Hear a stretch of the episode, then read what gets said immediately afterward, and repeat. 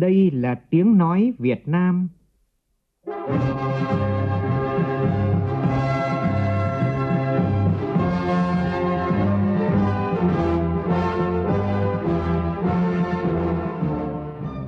là tiếng nói Việt Nam,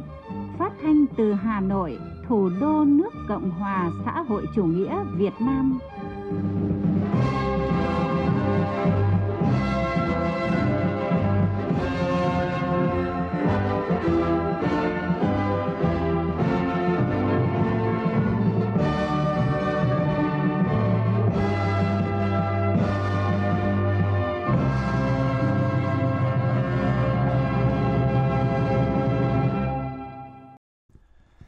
Biên tập viên Đức Hưng kính chào quý vị và các bạn. Mời quý vị và các bạn nghe chương trình Thời sự sáng của Đài Tiếng nói Việt Nam hôm nay thứ sáu ngày 11 tháng 11 năm 2022, tức ngày 18 tháng 10 năm nhâm dần.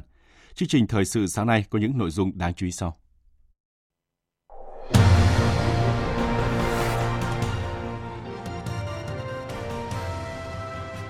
Thủ tướng Chính phủ Phạm Minh Chính yêu cầu Bộ trưởng Bộ Công Thương giải quyết dứt điểm tình trạng thiếu xăng dầu cục bộ.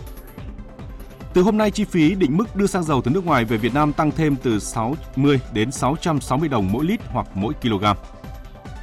Tiếp tục chương trình kỳ họp thứ tư Quốc hội khóa 15, hôm nay Quốc hội biểu quyết thông qua nghị quyết về dự toán ngân sách nhà nước năm 2023 và nghị quyết về phân bổ ngân sách trung ương năm 2023. Bộ Giáo dục và Đào tạo yêu cầu các trường học không được cắt xén chương trình giáo dục phổ thông mới khi giảng dạy. Trong phần tin thế giới, Hội nghị cấp cao ASEAN lần thứ 40 và 41 chính thức khai mạc sáng nay tại thủ đô Phnom Penh, Campuchia. Ủy ban châu Âu hôm nay sẽ đề xuất một cơ chế điều chỉnh khí đốt cho 27 quốc gia thành viên. Đây sẽ là một công cụ được thiết kế để kiềm chế giá tăng đột biến nhưng không phải là giới hạn giá mà nhiều nước thành viên đang tìm kiếm.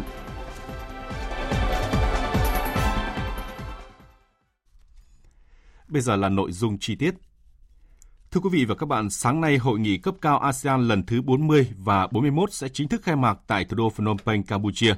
Lãnh đạo các nước ASEAN cùng 10 đối tác sẽ có dịp trao đổi sâu rộng về nhiều nội dung liên quan đến xây dựng cộng đồng ASEAN, hợp tác giữa ASEAN với các đối tác, chia sẻ quan điểm về định hướng giải pháp cho nhiều vấn đề khu vực và quốc tế. Dự kiến hội nghị lần này sẽ có khoảng 100 văn kiện được trình lên lãnh đạo các nước ghi nhận và thông qua. Ngày sau lễ khai mạc, lãnh đạo các nước ASEAN sẽ tham dự phiên họp toàn thể và phiên họp hẹp để trao đổi về tiến trình xây dựng cộng đồng ASEAN, quan hệ đối ngoại của ASEAN và các vấn đề quốc tế khu vực cùng quan tâm. Trước đó, chiều qua, Thủ tướng Chính phủ Phạm Minh Chính đã cùng lãnh đạo các nước ASEAN tham dự phiên đối thoại với đại diện Đại hội đồng Liên nghị viện ASEAN gọi tắt là IPA, thanh niên và Hội đồng Tư vấn Kinh doanh ASEAN APAC. Đây là các hoạt động đầu tiên trong chuỗi các hội nghị cấp cao ASEAN lần thứ 40, 41 và các hội nghị cấp cao liên quan. Thủ tướng cũng cho biết đã dự và có bài phát biểu quan trọng tại hội nghị thượng đỉnh kinh doanh đầu tư ASEAN. Thủ tướng Phạm Minh Chính khẳng định trong một thế giới luôn biến động tiềm ẩn nhiều rủi ro như ngày nay, cần nhận thức rõ rằng để ứng phó với những thách thức mang tính toàn cầu, cần phải có cách tiếp cận toàn cầu cùng những giải pháp toàn cầu vượt qua khủng hoảng, phục hồi kinh tế. Điều này cần có sự nỗ lực đoàn kết chung tay vun đắp của tất cả 10 nước thành viên ASEAN cũng như các bạn bè đối tác. Hơn 2 năm qua, cuộc chiến chống đại dịch COVID-19 là minh chứng rõ ràng cho kết quả của sự chung tay, đoàn kết đó. Nếu chúng ta không đoàn kết, giúp đỡ lẫn nhau, thì chúng ta không vượt được qua cái đại dịch covid 19 chúng ta đã cơ bản kiểm soát được dịch bệnh, tạo điều kiện thuận lợi cho phục hồi nhanh và phát triển bền vững. Trong giai đoạn mang tính bước ngoặt này, khó khăn thách thức nhiều hơn cơ hội thuận lợi, nhưng càng khó khăn chúng ta càng phải phát huy tinh thần đoàn kết, kề vai sát cánh chia sẻ cùng nhau hợp tác chặt chẽ hơn phát triển xây dựng niềm tin tạo động lực cho phục hồi kinh tế khu vực cũng như thế giới Tiếp tục chương trình kỳ họp thứ tư, hôm nay Quốc hội biểu quyết thông qua nghị quyết về dự toán ngân sách nhà nước năm 2023 và nghị quyết về phân bổ ngân sách trung ương năm 2023. Cũng trong hôm nay, các đại biểu Quốc hội thảo luận hội trường về dự án luật giao dịch điện tử sửa đổi và dự án luật giá sửa đổi. Trước đó, chiều qua, Quốc hội đã biểu quyết thông qua nghị quyết về kế hoạch phát triển kinh tế xã hội năm 2023. Đáng chú ý là việc Quốc hội yêu cầu kịp thời giải quyết dứt điểm tình trạng thiếu thuốc, thiếu trang thiết bị, vật tư, sinh phẩm y tế. Bên hành lang Quốc hội, các đại biểu đề nghị cần điều chỉnh cơ chế chính sách, quy định của pháp luật chứ không chỉ là quyết tâm của ngành y tế. Ghi nhận của nhóm phóng viên Trung Hiếu và Lại Hoa. Nguyên nhân của tình trạng thiếu thuốc, trang thiết bị, vật tư y tế được ngành y tế chỉ rõ do yếu tố chủ quan là chính, đó là việc tổ chức đấu thầu tập trung chậm được triển khai, chưa tích cực đàm phán giá thuốc sát với tình hình thực tế, chậm gia hạn đăng ký thuốc, công tác kiểm tra thúc đẩy mua sắm trang thiết bị vật tư y tế chưa được tích cực quyết liệt, một số cán bộ ngành địa phương sợ trách nhiệm không dám làm. Theo các đại biểu, một trong những nguyên nhân dẫn tới thực tế này liên quan đến cơ chế, chính sách, quy định của pháp luật. Do đó cần điều chỉnh kịp thời chính sách nhằm tháo gỡ khó khăn, dứt khoát không để kéo dài tình trạng thiếu thuốc, trang thiết bị y tế. Đại biểu Hoàng Văn Cường, đoàn thành phố Hà Nội cho rằng Y tế là một cái lĩnh vực mà có lẽ người ta không quá am hiểu về các quan hệ kinh tế như đấu thầu, mua sắm như là đầu tư và như vậy thì lại càng phải cần có một cái sự tham gia hỗ trợ của các lực lượng bên ngoài am hiểu về cái lĩnh vực này không chỉ tháo gỡ về luật pháp mà cần phải có những cái hỗ trợ về quản lý nhân lực cần phải giúp cho ngành y tế người ta lấy lại cái tinh thần. Ý chí, bởi lẽ là có trong thời gian vừa qua rất nhiều những cái y bác sĩ, những giáo sư giỏi thì lại rơi vào những cái sai phạm. Và đấy nó làm cái nhược trí của những cái người công tác trong những ngành này theo đại biểu Phạm Khánh Phong Lan đoàn thành phố Hồ Chí Minh, thực tế sau khi áp dụng biện pháp đặc biệt, đặc cách, đặc thù, quá trình thanh tra kiểm tra quyết toán lại không xem xét đến yếu tố chưa từng có tiền lệ để đối chiếu, xem xét xử lý. Do vậy, cần nghiên cứu cơ chế đặc thù để xử lý những vi phạm khi thực hiện biện pháp cấp bách trong phòng chống dịch COVID-19 lúc mà dịch bệnh mà chống dịch như chống giặc thì tích trữ thuốc theo nghị quyết 30 của quốc hội. Bây giờ đang tiếp kiểm toán, thanh tra và công an đây, thì người ta cứ là theo những cái gì hiện hành thôi. Đồng ý là chúng ta phải đánh tiêu cực. Tiêu cực thì không ai chấp nhận cả. Nó phải đồng bộ, đúng thời điểm, đúng đối tượng các đại biểu cũng cho rằng ngành y tế cùng các ngành liên quan cần kịp thời hướng dẫn các đơn vị địa phương thực hiện những quy định liên quan đến mua sắm, đấu thầu thuốc, trang thiết bị y tế theo thẩm quyền, tạo sự yên tâm cho người thực thi công vụ, tránh tình trạng đồn đẩy, né tránh, không dám chịu trách nhiệm.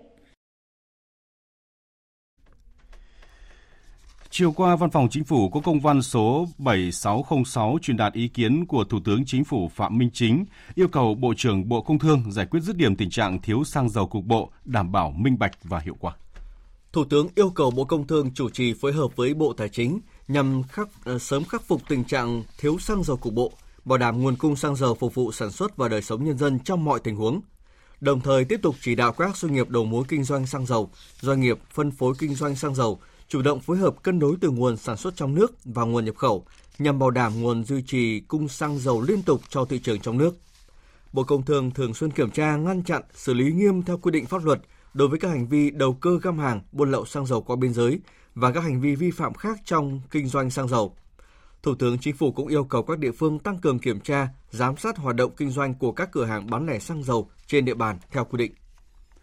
Nhằm tháo gỡ những khó khăn vướng mắc trong hoạt động kinh doanh xăng dầu, trong công văn gửi Bộ Công Thương, Bộ Tài chính cho biết từ hôm nay chi phí định mức để tính giá cơ sở xăng dầu tăng thêm từ 60 đến 660 đồng mỗi lít hoặc kg tùy theo mặt hàng. Trước đó, Ngân hàng Nhà nước Việt Nam cũng yêu cầu các ngân hàng thương mại triển khai các giải pháp tín dụng tạo điều kiện đáp ứng nhu cầu vốn của các doanh nghiệp đầu mối kinh doanh xăng dầu. Bộ Giao thông Vận tải cũng yêu cầu Sở Giao thông Vận tải các tỉnh thành phố trực thuộc trung ương hướng dẫn giao thông tạo điều kiện cho các phương tiện vận chuyển xăng dầu vào phố cấm để cung cấp cho các cây xăng bán lẻ nhưng phải đảm bảo an toàn về cháy nổ. Trước tình trạng nhiều cây xăng ở Hà Nội trong tình trạng cung không đáp ứng đủ cầu, thường xuyên thông báo hết xăng hoặc là người dân xếp hàng dài để chờ đợi đổ xăng, tại cuộc họp liên ngành vừa diễn ra đã kiến nghị thành phố Hà Nội cho 114 xe ô tô vận chuyển xăng dầu của 11 đơn vị hoạt động 24 trên 24 giờ trong thời gian 3 tháng. Còn tại thành phố Hồ Chí Minh, ông Ngô Hồng Y, trưởng phòng thương mại Sở Công Thương thành phố cho biết, Sở cũng đang triển khai 3 giải pháp chính nhằm ổn định tình hình cung ứng xăng dầu trên địa bàn. Tin của phóng viên Tỷ Huỳnh thường trú tại thành phố Hồ Chí Minh. Sở Công Thương thành phố Hồ Chí Minh đang tập trung vào 3 giải pháp chính. Trước mắt sở này sẽ cùng với các sở ngành liên quan theo dõi sát tình hình xăng dầu tại địa bàn, họp với các thương nhân đầu mối, nắm bắt kịp thời các khó khăn để tháo gỡ. Sở đã vận động các thương nhân đầu mối có nguồn cung, nguồn dự trữ lớn, chia sẻ nguồn cung với các doanh nghiệp đang thiếu, vận động các thương nhân cửa hàng, chuỗi cửa hàng kinh doanh xăng dầu kéo dài thời gian mở cửa trong ngày. Ông Ngô Hồng Y nói chẳng hạn như đối với các cái cửa hàng Petrolimex thì có thể là hoạt động 24 trên 24 để phục vụ nhu cầu cho người dân À, cái giải pháp thứ hai liên quan đến đảm bảo nguồn cung á, thì vừa qua thì sở công thương cũng có đề xuất các cái phương tiện vận chuyển xăng dầu á, được phép lưu thông vào những cái giờ hạn chế thì hiện tại thì sở công thương cũng đề xuất sở giao thông vận tải mình là gia hạn đến ngày 15 tháng 1 năm 2023 để mà đảm bảo cái lượng à, hàng cung ứng à, cho thị trường thành phố Hồ Chí Minh.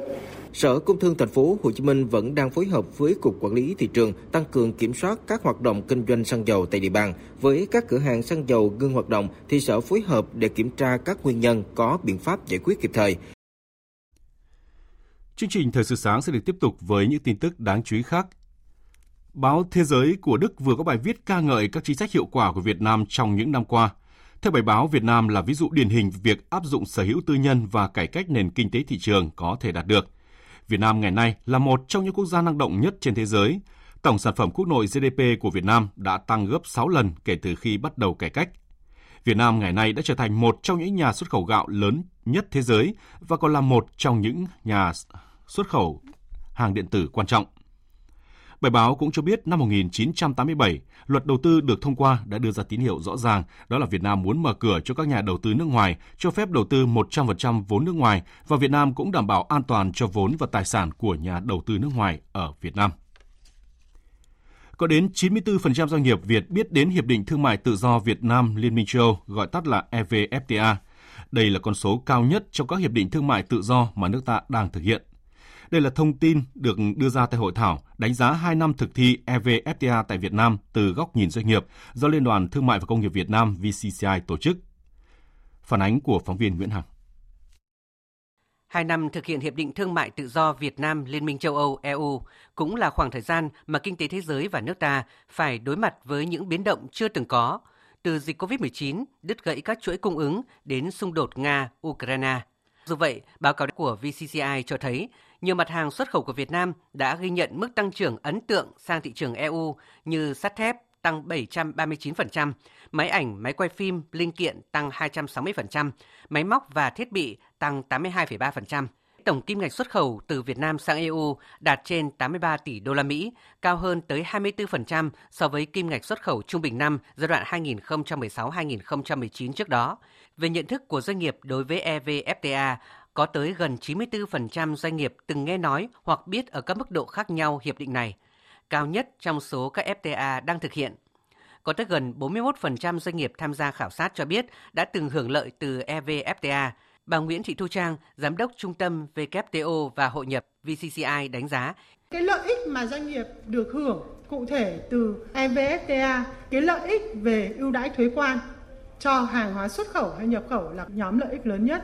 các doanh nghiệp cũng đánh giá rất cao những cái lợi ích gián tiếp như là có thêm cơ hội hợp tác liên kết hay là cái lượng đơn hàng, doanh thu, lợi nhuận của doanh nghiệp tăng thêm nhờ cái hiệp định này. Mặc dù có thể doanh nghiệp không từng xuất đi hay nhập về bất kỳ một cái sản phẩm nào từ EU cả để tiếp tục khai thác những lợi thế EVFTA trong thời gian tới, bà Nguyễn Cẩm Trang, Bộ Công Thương lưu ý, các doanh nghiệp cần xây dựng kế hoạch bài bản để phát triển thị trường của doanh nghiệp cho từng sản phẩm vào thị trường EU. Cái khuyến nghị đối với doanh nghiệp uh, chúng tôi muốn nói đến đấy là sự chủ động của doanh nghiệp, chủ động nắm bắt thông tin về cắt giảm thuế quan, nắm bắt những cái quy định liên quan đến EVFTA, chủ động trong cái kế hoạch sản xuất kinh doanh cũng như là giao hàng và tiếp theo thì là sự chủ động đổi mới mình, xây dựng ra những cái sản phẩm có thương hiệu, có chất lượng, có giá trị để chúng ta có thể uh, hướng đến một cái xuất khẩu bền vững. Chương trình Thời sự sáng tiếp tục với các tin văn hóa, xã hội và giáo dục. Tối qua, Phó Thủ tướng Chính phủ Vũ Đức Đam cùng đoàn công tác của Ủy ban Trung Mặt trận Tổ quốc Việt Nam đã về dự ngày hội đại đoàn kết toàn dân tộc tại khu phố 8, phường Tân Phong, thành phố Biên Hòa, tỉnh Đồng Nai.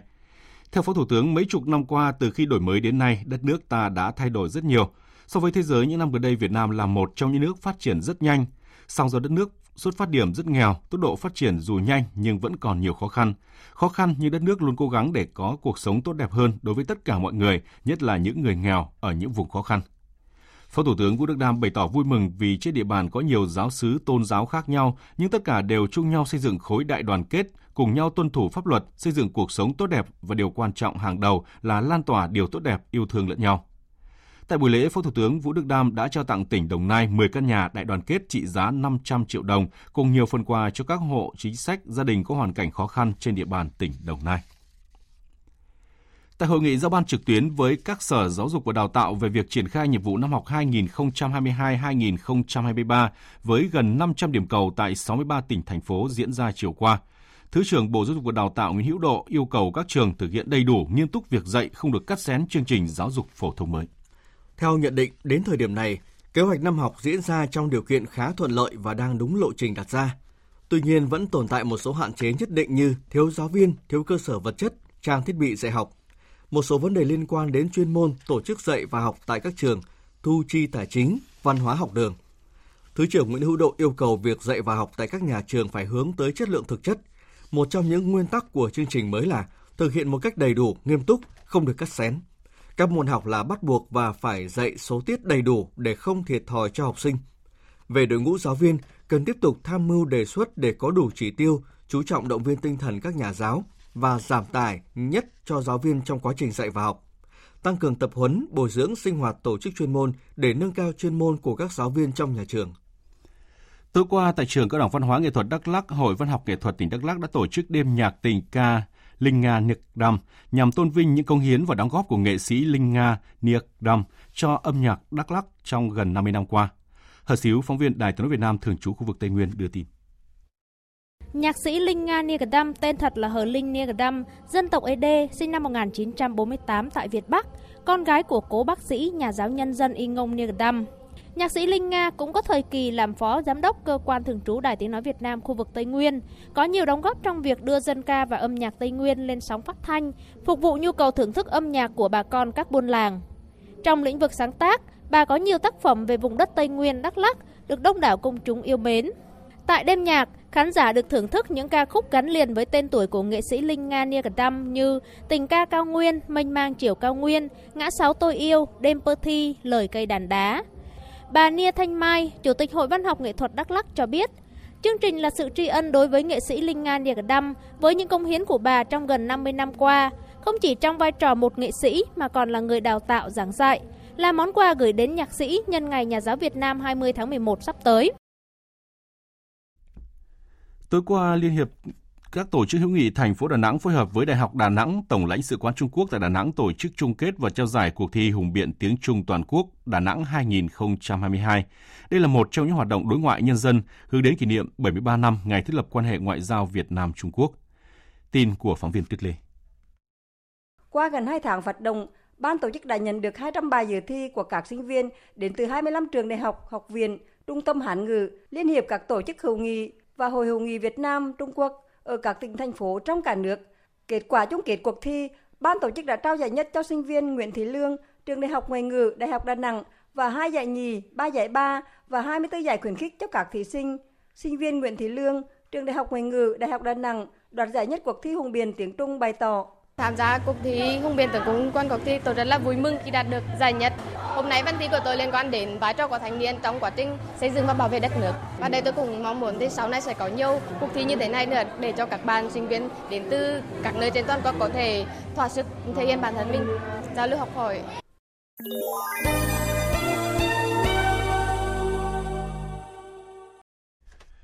Chương trình Thời sự sáng sẽ được tiếp tục với phần tin thế giới.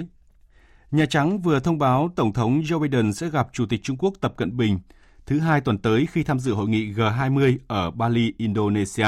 Hai bên sẽ thảo luận nỗ lực duy trì và tăng cường các kênh liên lạc giữa hai nước, quản lý cạnh tranh một cách có trách nhiệm và hợp tác ở những lĩnh vực mà cả hai nước cùng quan tâm, đặc biệt là các thách thức xuyên quốc gia ảnh hưởng tới cộng đồng quốc tế. Đây sẽ là cuộc gặp trực tiếp đầu tiên với Chủ tịch Tập Cận Bình kể từ khi Tổng thống Biden nhậm chức đầu năm 2021, mặc dù hai bên đã có tới 5 cuộc điện đàm. Chủ tịch Ủy ban châu Ursula von der Leyen đã có chuyến thăm chính thức tới Moldova trong ngày hôm qua và công bố gói hỗ trợ trị giá 250 triệu đô la để giúp quốc gia này vượt qua khủng hoảng năng lượng mùa đông tới. Người đứng đầu Ủy ban châu Âu cho biết Moldova, quốc gia láng giềng của Ukraine, sẽ nhận được 100 triệu euro tiền tài trợ và số tiền còn lại sẽ nằm trong các khoản vay từ khối để giúp nước này đáp ứng nhu cầu khí đốt vào mùa đông này, bắt đầu từ ngày 1 tháng 1 năm tới. Moldova là quốc gia có dân số khoảng 2 triệu 600 ngàn người, hoàn toàn phụ thuộc vào Nga về khí đốt tự nhiên. Tuy nhiên, Nga đã sử dụng các biện pháp cắt giảm nguồn cung năng lượng để gia tăng áp lực, buộc nước này phải hạn chế liên kết với phương Tây. Bộ trưởng Ngoại giao Hungary Peter Sriato vừa tuyên bố Liên minh châu cần đẩy nhanh quá trình hợp nhất 6 nước Tây Ban Căng vào khối nhằm tăng cường an ninh và mở rộng cơ hội kinh tế của EU. Hải Đăng, phóng viên Đài tiếng nói Việt Nam theo dõi khu vực Đông Âu thông tin.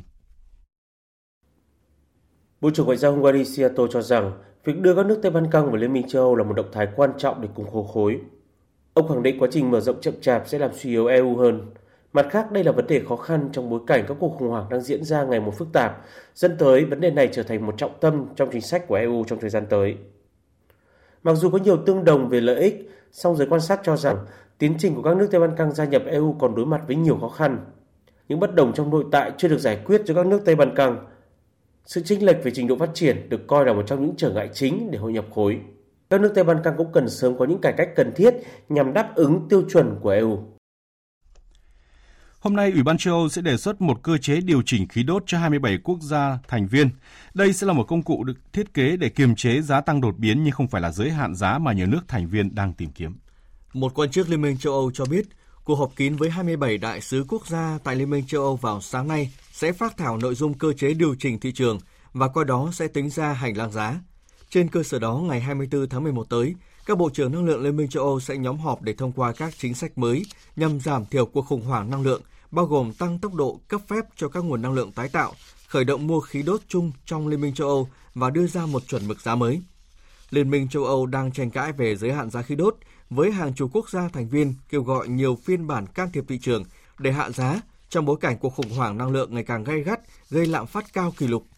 Tuy nhiên, Đức, nền kinh tế lớn nhất khối cùng với Hà Lan và Ủy ban châu Âu cho rằng giới hạn sẽ gây nguy cơ mất nhà cung cấp và giảm động lực về giảm tiêu thụ khí đốt. Với chủ đề Một trái đất, một gia đình, một tương lai, Ấn Độ cho biết sẽ chủ trì hơn 200 cuộc họp tại 56 địa điểm trong nước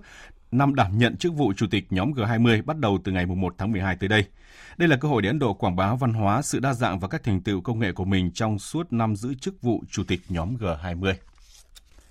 Tạp chí Forbes vừa công bố danh sách những người giàu nhất Trung Quốc đại lục năm 2022. Tổng tài sản của những người trong danh sách này đã giảm gần 40% so với năm ngoái, mức giảm lớn nhất từ trước đến đến nay. Bích Thuận, phóng viên Đài Tiếng nói Việt Nam thường trú tại Bắc Kinh đưa tin. Theo trang web chính thức của Forbes Trung Quốc, tổng tài sản của những người giàu nhất nước này đã giảm từ 1.480 tỷ đô la Mỹ vào năm ngoái xuống còn hơn 907 tỷ đô la Mỹ, giảm tới 39%. Đây là mức giảm lớn nhất trong hơn 20 năm kể từ khi Forbes khảo sát những người giàu nhất Trung Quốc.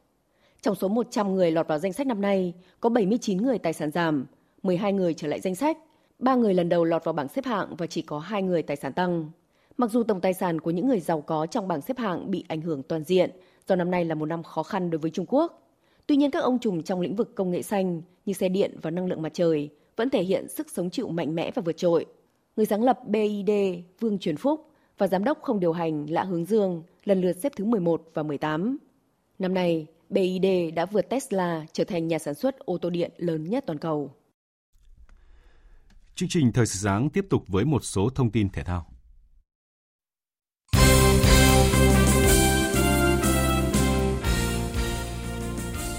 Tối qua tại nhà thi đấu Đa Năng, thành phố Cần Thơ đã bế mạc và trao giải Futsal HD Bank vô địch quốc gia 2022. Đây là giải đấu do Liên đoàn bóng đá Việt Nam VFF phối hợp với Đài Tiếng nói Việt Nam tổ chức. Kết quả chung cuộc, đội Sahako đoạt huy chương vàng giải Futsal HD Bank vô địch quốc gia 2022 cùng nhiều phần thưởng với tổng trị giá 500 triệu đồng. Đội Thái Sơn Nam đoạt huy chương bạc với tổng trị giá giải thưởng là 200 triệu đồng. Huy chương đồng thuộc về đội Sài Gòn FC với tổng trị giá giải thưởng 100 triệu đồng. Một số giải thưởng khác cũng được trao như danh hiệu cầu thủ xuất sắc nhất, thủ môn xuất sắc nhất, cầu thủ ghi nhiều bàn thắng nhất. Dạng sáng nay, giải bóng đá vô địch quốc gia Italia Serie A đã diễn ra hai trận đấu muộn vòng 14. Juventus vất vả giành chiến thắng 1-0 trước Verona trong trận cầu có tới hai quả phạt đền bị từ chối. Kết quả này giúp Juventus nối dài mạch trận thắng liên tiếp lên con số 5 và không để thủng lưới bàn nào, đồng thời chiếm luôn vị trí thứ tư trên bảng xếp hạng. Ở trận đấu diễn ra sau đó, Lazio có chiến thắng tối thiểu 1-0 trước Monza và lấy lại vị trí thứ hai từ tay AC Milan.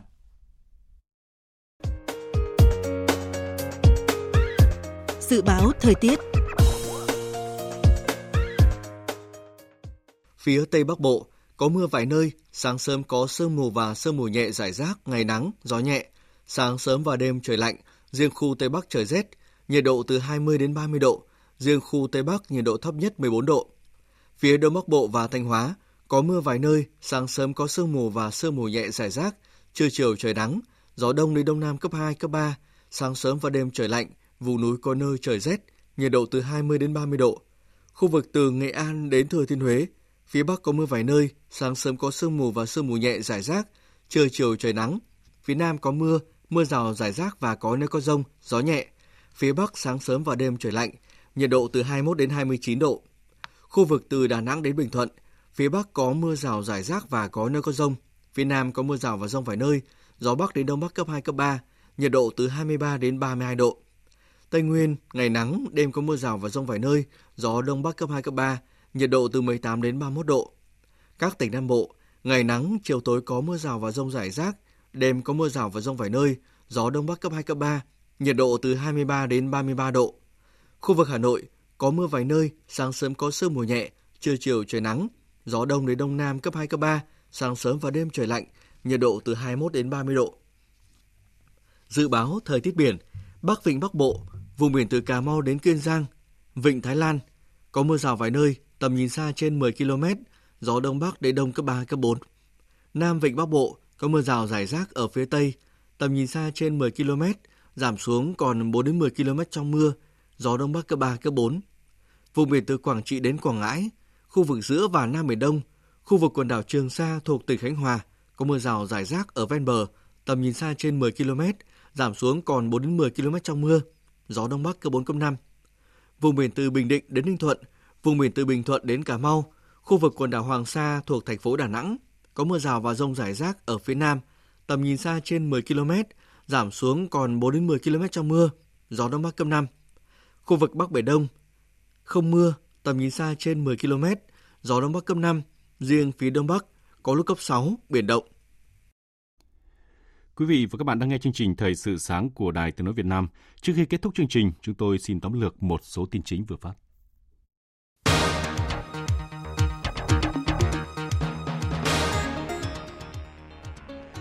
Thủ tướng Phạm Minh Chính vừa có công văn yêu cầu Bộ trưởng Bộ Công Thương giải quyết dứt điểm tình trạng thiếu xăng dầu cục bộ. Trong công văn gửi Bộ Công Thương, Bộ Tài chính cho biết từ hôm nay chi phí định mức để tính giá cơ sở xăng dầu tăng thêm từ 60 đến 660 đồng một lít hoặc 1 kg. Bộ Giáo dục và Đào tạo yêu cầu các trường không được cắt xén chương trình giáo dục phổ thông mới. Một trong những nguyên tắc của chương trình giáo dục phổ thông mới là các môn học là bắt buộc và phải dạy số tiết đầy đủ để không thiệt thòi cho học sinh. Hội nghị cấp cao ASEAN lần thứ 40 và 41 khai mạc sáng nay tại thủ đô Phnom Penh, Campuchia. Thủ tướng Phạm Minh Chính tham dự và cùng lãnh đạo các nước ASEAN thông qua khoảng 100 văn kiện quan trọng liên quan đến xây dựng cộng đồng ASEAN, hợp tác giữa ASEAN với các đối tác, chia sẻ quan điểm về định hướng giải pháp cho nhiều vấn đề khu vực và quốc tế.